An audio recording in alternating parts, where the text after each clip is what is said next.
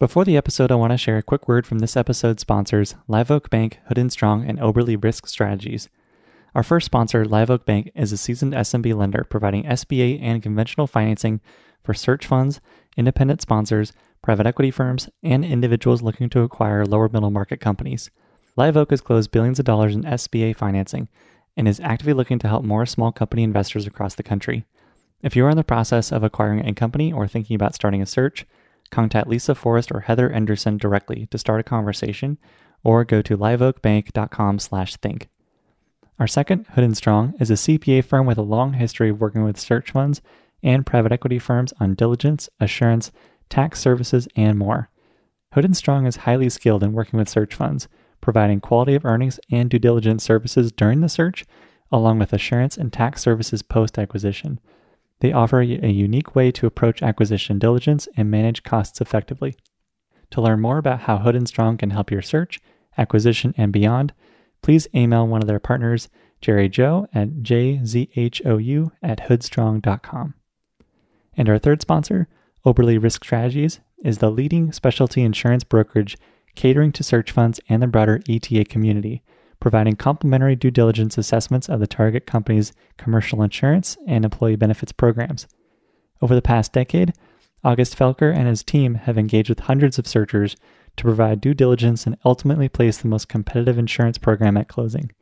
Given August's experience as a searcher himself, he and his team understand all that goes into buying a business and pride themselves on making the insurance portion of closing seamless and hassle free. If you are under LOI, please reach out to August to learn more about how Oberly can help with insurance due diligence at oberly risk.com or reach out to August directly at august.felker at oberly risk.com. And now to the episode. Hello and welcome, everyone. I'm Alex Bridgman, and this is Think Like an Owner. This show seeks out conversations with business owners and private investors to learn how to acquire and run small companies, with a special focus on search funds micro private equity, and small company operations. You can learn more at alexbridgman.com slash podcast and follow me on Twitter at aebridgman. And if you like the show, please leave a review and tell a friend to help more folks find Think Like an Owner. I'm also the founder of the Operator's Handbook, a print publication where small company operators share their insights and ideas for building more effective and profitable companies. Articles focus on process improvement, sales, hiring and training, managing culture, and all responsibilities within operating a small company. If you run a small business and are looking for new ways to grow and improve, subscribe today and join your peers in the endless pursuit of better at theoperatorshandbook.com. This episode and next week's episodes are both experiments I did a while back with Think Like an Owner when I was considering launching a new podcast series. The aim for these was to have short 20 to 30 minute episodes on specific ideas and challenges operating small companies. I may eventually launch the new series, but I have other projects I'm excited about and want to invest more time into. Let me know what you think of these next two episodes and if you want to see more episodes with a similar format. This first one is with Jason Hill. Jason appeared in episode 50 to share his learnings acquiring and growing his father in law's countertop business. In this episode, we talk all about food at the office and some of the benefits to making food a stronger priority at work. Jason has done a lot, including adding coffee machines, more microwaves, and even doing company pig roasts at his house. I'd advise listening to this episode on your lunch break. It'll probably make you hungry. Enjoy.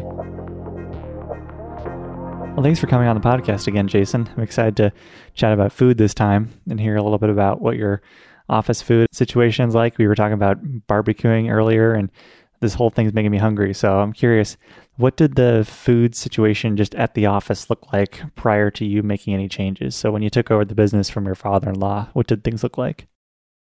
So really, when I started, I think the biggest like shock was like they didn't, we didn't really eat. You know, it's like we were working a lot. We were sitting in the office. We wouldn't, we never went out for lunch. We wouldn't really bring lunch in. You know, a lot of times we just grab something from the gas station if he had to run up there. So, I mean, it really was somewhat absent. We had a small break room with, you know, a coffee pot in there and one fridge.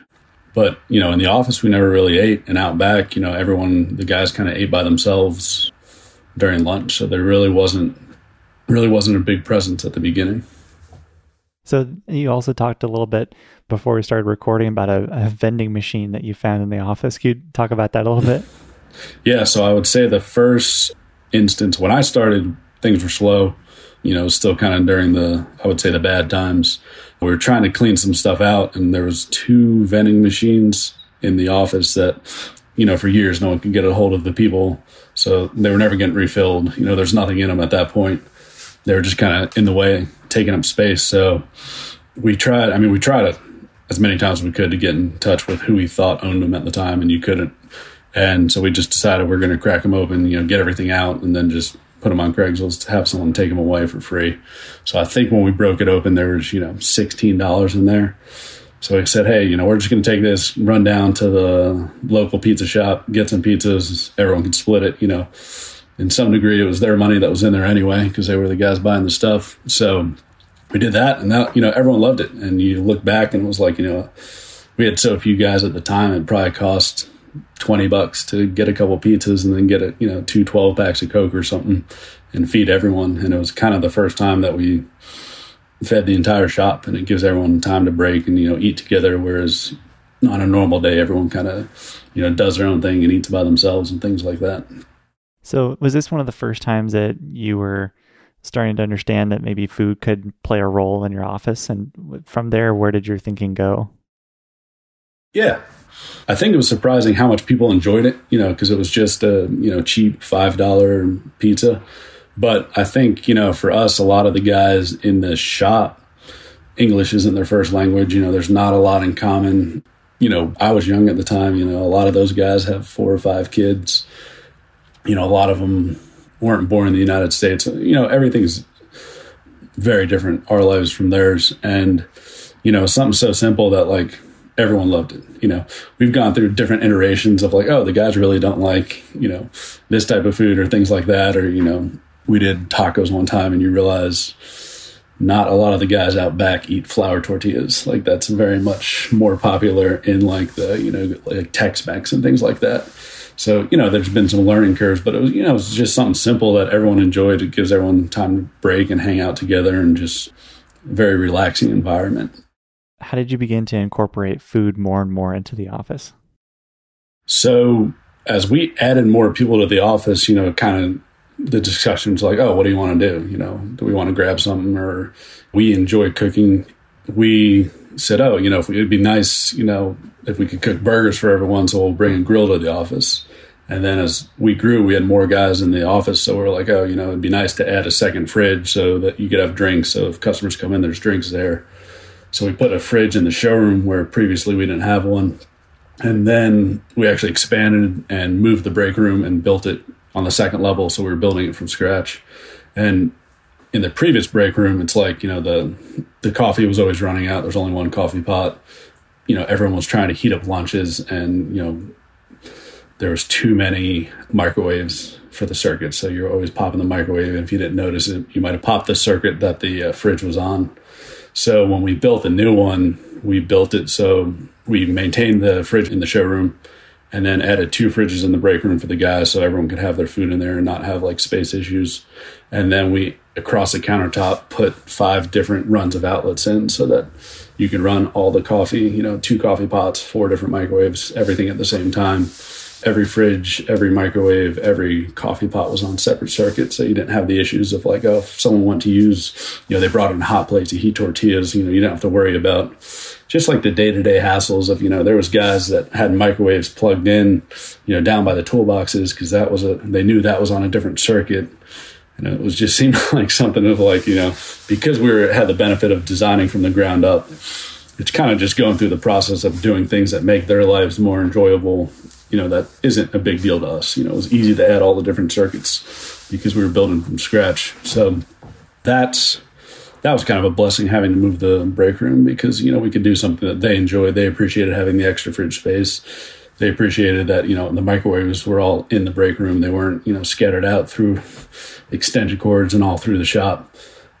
I think you know that's kind of what it circles back to is just making sure the employees know that you appreciate the work they do for you, and you know that's kind of where food comes in. It's like small things you can do that shows to them that you care because you do, and you want them to know that. Yeah, I agree. Food has a really community building factor to it. I'm curious what kind of unintended positive and negative consequences have come with adding more food to the office and more coffee pots and fridges Anything that come to mind? I think if you're not careful, it's real easy to let time get away. You know, if you're spending, you know, there's some times where you're like, oh, it'd be great to cook this meal for the guys in the office or for everyone. And you don't think ahead and you pick something that's real complicated and realize, you know, it takes three hours of prep and then three hours to cook it. And all of a sudden, there's probably a lot more stuff you should be doing, but instead you spent six hours preparing a meal for the guys. So the lesson there is like, you know, we try to do stuff that's very easy on our time now because, you know, we're still a pretty small shop and, you know, I wish I had six hours every day to think about what we're going to do for lunch for everyone. But you know, there's a lot of other stuff that's got to get done. So that I mean, that's probably one of the negatives. It's very easy to let kind of like that time just get drawn away. But some of the positives are, I mean, one, a lot of our guys come from either like Honduras or Guatemala that work in the shop. So some of our guys or their wives have started, you know, they would say, Hey, on Friday, you know, my wife's making tamales for everyone. So you know, they'll just come in with a cooler of handmade fresh tamales. And funny side note from that is like in, I would say the American culture, at least the United States, if you're going to serve like a tamale or something that's fully wrapped with, you know, the leaves and everything, you would assume there's no bones in it. Because like in the United States, you would never serve something, you know, like a burger or anything where something inside of there is going to have bones. But that's not true a lot of places. Most places, you know, they cook. If they cook the thigh, they cook with the bone in, or if they cook, you know, the leg and everything, it's a bone in. So, you know, I started chewing to like biting tamale, and there's bones in the center. but you know, it was a good, you know, everyone laughs. It was a good time. But yeah, a lot of the guys have either started to either offer to bring stuff in, or they'll say, hey, you know, there's a baleada shop, which is maybe like a Honduran breakfast quesadilla. So it'll be like a homemade, more of a flatbread than a tortilla. And then like eggs, steak, cheese, avocado, kind of made into like a quesadilla. And they're like, hey, you know, can we order this food from this place? And like things you would never try or never even heard of, they're incredible. And so it's cool to see, you know, kind of stuff that they enjoy or that they've had or kind of stuff that comes more from their culture. You know, we're happy to do it because, you know, we're not picky. We'll eat almost anything. But, you know, that's kind of, like you said, it's a very communal thing. So it's like, you know, they bring some stuff that, like, you know, they know we've probably never heard of or, I mean, really would never have the opportunity. You know, there's not a lot of Honduran restaurants around. So it's like they know someone whose wife cooks or something and they say, hey, can we have this person bring this food in? And we're always down to try anything. So, yeah, I mean, aside from, you know, taking the time to everyone to stop when, you know, for breakfast, you know, everyone stops at 9 a.m. or something and eats breakfast when we normally wouldn't. I mean, there's not a lot of downside. Everyone enjoys it. You know, it's nice to have just a 20 minute break or 15 minute break or kind of break that, you know, it probably wouldn't be great if we did it every day, but once every other week or something is, I think it's worth the positive aspects of it. Yeah, absolutely. Do you make sure that every week you have some sort of company wide lunch, or is it more just informal and you just kind of decide day to day if you want to do something? It's more informal. So a lot of the times, a lot of times for breakfast, it'll either someone offers something, say like, "Hey, we're just going to do this tomorrow morning." There's a couple small shops that are local to us, food restaurants that it's like we can just you have a craving of like, "Hey, remember the thing that you guys brought us, you know, two weeks ago? Let's do that tomorrow." that's kind of more sporadic. The lunch is usually planned because you know you don't want everyone to bring lunch in and then you know have a big lunch. So we did a catering event last week, so that's something that's kind of planned out, a bigger thing. A lot of times, whether we're doing like sandwiches or tacos, we'll smoke a lot of pork. That's always planned out because we're always going to be putting the food on the day before. So you know we'll kind of give the guys a heads up of like, hey, this Friday or Thursday or whatever it is we'll make sure we're cooking for everyone and try to give them a heads up just so no one brings food when we're planning to cook for everyone anyway. The dinner, when we do dinners, it's normally like not in the the best situations. It's like, hey, we know we're gonna have late nights this week, so let's try to figure out, you know, if we have to work late on Wednesday night, you know, let's get dinner orders. Sometimes we'll do it like an early dinner, so you know, people are everyone can eat, and then we kind of finish the work. And a lot of times, if we're working till like maybe seven or eight o'clock, you know, we'll just order all the meals to go. So it's like at the end of their shift, they can just kind of grab the meal and have dinner on the way home or take food home or anything. And that's you know, it's kind of a different situation than like the celebratory meals. But they appreciate it, you know. If we have to work late for a commercial project, we're not getting done till eight. You know, their families have probably eaten, so it's just kind of like the small gesture you can do to say, "Hey, we we know you guys don't want to be here this late. We don't want to be here this late. You know, we appreciate you guys staying late to help meet the deadlines." So things like that, you know, things like that can happen where they're not as planned. But you know, the lunch is the big one that normally gets planned because the lunch is one where if you don't say anything, everyone's going to have lunch plans. Whereas the breakfast, it's like people probably already ate breakfast, but you know, if you have something good coming in, no one minds stopping and having a second breakfast. Have you noticed any odd gains from adding food that are more system process oriented? From the office side, a lot of times we'll order in lunch or cook lunch for the office specifically. I think the benefit there is that everyone gets together and stands around an island. We don't have a lot of seating, but you know, we're only standing around the island in the showroom, just kind of eating and Things come up. It's like, hey, you know, it'd be a great idea if we staged material like this because that would be probably more effective for the saw guys. You know, it's kind of a time where everyone's standing around, just kind of brainstorming, but you're not working on any specific task. You know, it's kind of like the time to sit back and think, like, oh, you know, if we move this material or cut this this way, you know, that might be a faster way. Or, hey, you know, I saw this machine that had come out that, you know, we should look and see if, you know, that would help our shop. That's kind of the benefit you really see it. You know, it kind of gives everyone time to just stop because, like I said before, you know, we didn't eat lunch. So, you know, for the lunch hour, most people would just sit at their computers or run out and grab something quick and bring it back. But, you know, if you're providing lunch or cooking lunch for the whole office, you know, everyone kind of stops to, you know, typically everyone stops and breaks to eat, which kind of gives you time to reflect and you know discuss some ideas where otherwise no one would sit together with that free time unless you plan like a meeting. Which you know we might try to do that once every quarter, but it's a lot easier for ideas to just get passed around during the day. For the shop, I think the main thing is that like if they feel like appreciated and you know no one clocks out if we're doing you know 15 minutes or 20 minutes or 30 minutes for breakfast so i think it's more you're showing that appreciation and that's something that you're probably not going to be able to track or you know find any data points where you see the benefit but you know if they feel appreciated you know they're willing to go the extra mile and help you out if you're in a situation where you need it or you know i think happy employees just work yeah, they're more caring. They're willing to go the extra mile or make sure you know things are getting done right. And I also think it kind of brings the, just the team closer together. So if you know if there's a situation that it's more of a like family situation where they can bring it up. You know, there's kind of always a divide between the guys in the office and the guys in the shop, and I think it's something that helps bridge it. And I think if you have kind of that open communication, because you know you guys hang out around those situations, it makes a more open dialogue, and I think that kind of pays back as well because you know a lot of the guys have worked in the countertop industry longer than we have.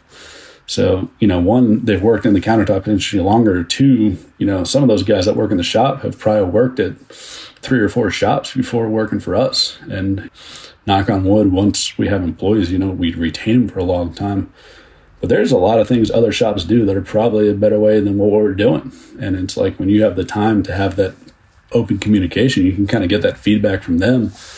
And, you know, it could help the shop run better and, you know, make our lives better, make their lives better. So, yeah, I think that's, you know, from the shop side, it'd be hard to kind of track, put a dollar figure on it. But I think as a whole, you know, if you know the guys are happy and uh, you know they feel appreciated, you know, you're going to have a more productive crew back there. You also talked about doing bigger dinners. Is this something that you would do at the like the end of every year or at the end of a quarter you'd have maybe a bigger dinner maybe not somewhere else besides the office no the only thing we've done so far outside of the office is we did a party at our barn where we did a full pig roast. And you know we invited everyone from the company. A lot of guys came. We were actually surprised that you know we we don't live close to the shop and a lot of the guys don't live close to the shop in a different direction. So it was kind of an event for them everyone to get out there. But everyone had a great time. And that's kind of on our list of like, you know, we'd like to do a better job with that. I think the next thing we're going to try to do is there is a entertainment venue that's focused around the golfing experience that is coming to the area by us and we just you know ran long hours on a couple hard weeks to get all the countertops put in. You know, the guys in the shop almost never get to see the finished product because the guys that work in the shop are never kind of the guys that are on site. So I think once that they should be getting opening maybe in the next month. I think that's kind of like the next big thing where we we do want to have more experiences outside of the shop and you know, it's kind of a catch 22 because, you know, one of the guys that used to work for us, uh, he's like, you know, I see you guys every day. He's like, I don't want to spend my evenings or weekends seeing you guys more. But I think, you know, to go out and have an event there, I think everyone will enjoy it. And that's kind of the next big thing we'll probably do outside the shop. We'd like to do more dinners and stuff that aren't focused around, you know, hey, we're doing dinner because we have working long hours. But just time always seems to just fly by. And it's like one of those things that you just don't always get to. But that's definitely on our list to do kind of more more events outside the office so everyone can have a good time. We've done everything at this point. We have, you know, the Traegers at the office, grills are at the office, cooktops are at the office, electric smokers at the office. You know, we've we've added almost anything. We've done all sorts of stuff. I mean, it's really, you know, at first, uh, you know, we did kind of the easier things. We kind of do hot dogs and burgers, but you know, soon you realize it's a lot easier to smoke six pork butts than it is to try to, you know, grill whatever fifty burgers on a on a residential size grill. It takes, you know, it takes hours because you can't fit them all. So you're wasting a lot of time trying to do that. So, no, I, th- I mean, I think the bigger idea is like, you know, it's kind of like I said, if you ask people what they want, they always want more money. But it's like, you know, more money doesn't really make someone feel appreciated. Obviously, they enjoy it and all that. But, you know, it's something everyone's always going to ask for. And it's like, what can you do outside of that realm that you know shows you care. Because like a lot of things like you know if we're cooking for the shop it's like i'm cooking. You know the office staff is cooking for you know everyone outside and things like that. So no i really think they enjoy it but it's kind of like the countertops. It's just simple. You know just do things they like. It makes them happy. That's awesome. Thank you so much jason for sharing a little more about your food and you're making me hungry so i need to go get a get a snack or something. But thank you for for sharing this has been fun yeah, thanks for having us on again. Thank you for listening. I hope you enjoyed today's episode. If you enjoyed the show, please consider leaving us a review and telling a friend to help more folks find Think Like an Owner. I also want to thank our show's sponsors, Live Bank, Hood and Strong, and Oberly for their support. For full episode transcripts and more information, please visit our website at alexbridgman.com slash podcast. And if you want to learn more about the Operator's Handbook, please visit us at theoperatorshandbook.com and join your peers in the endless pursuit of better.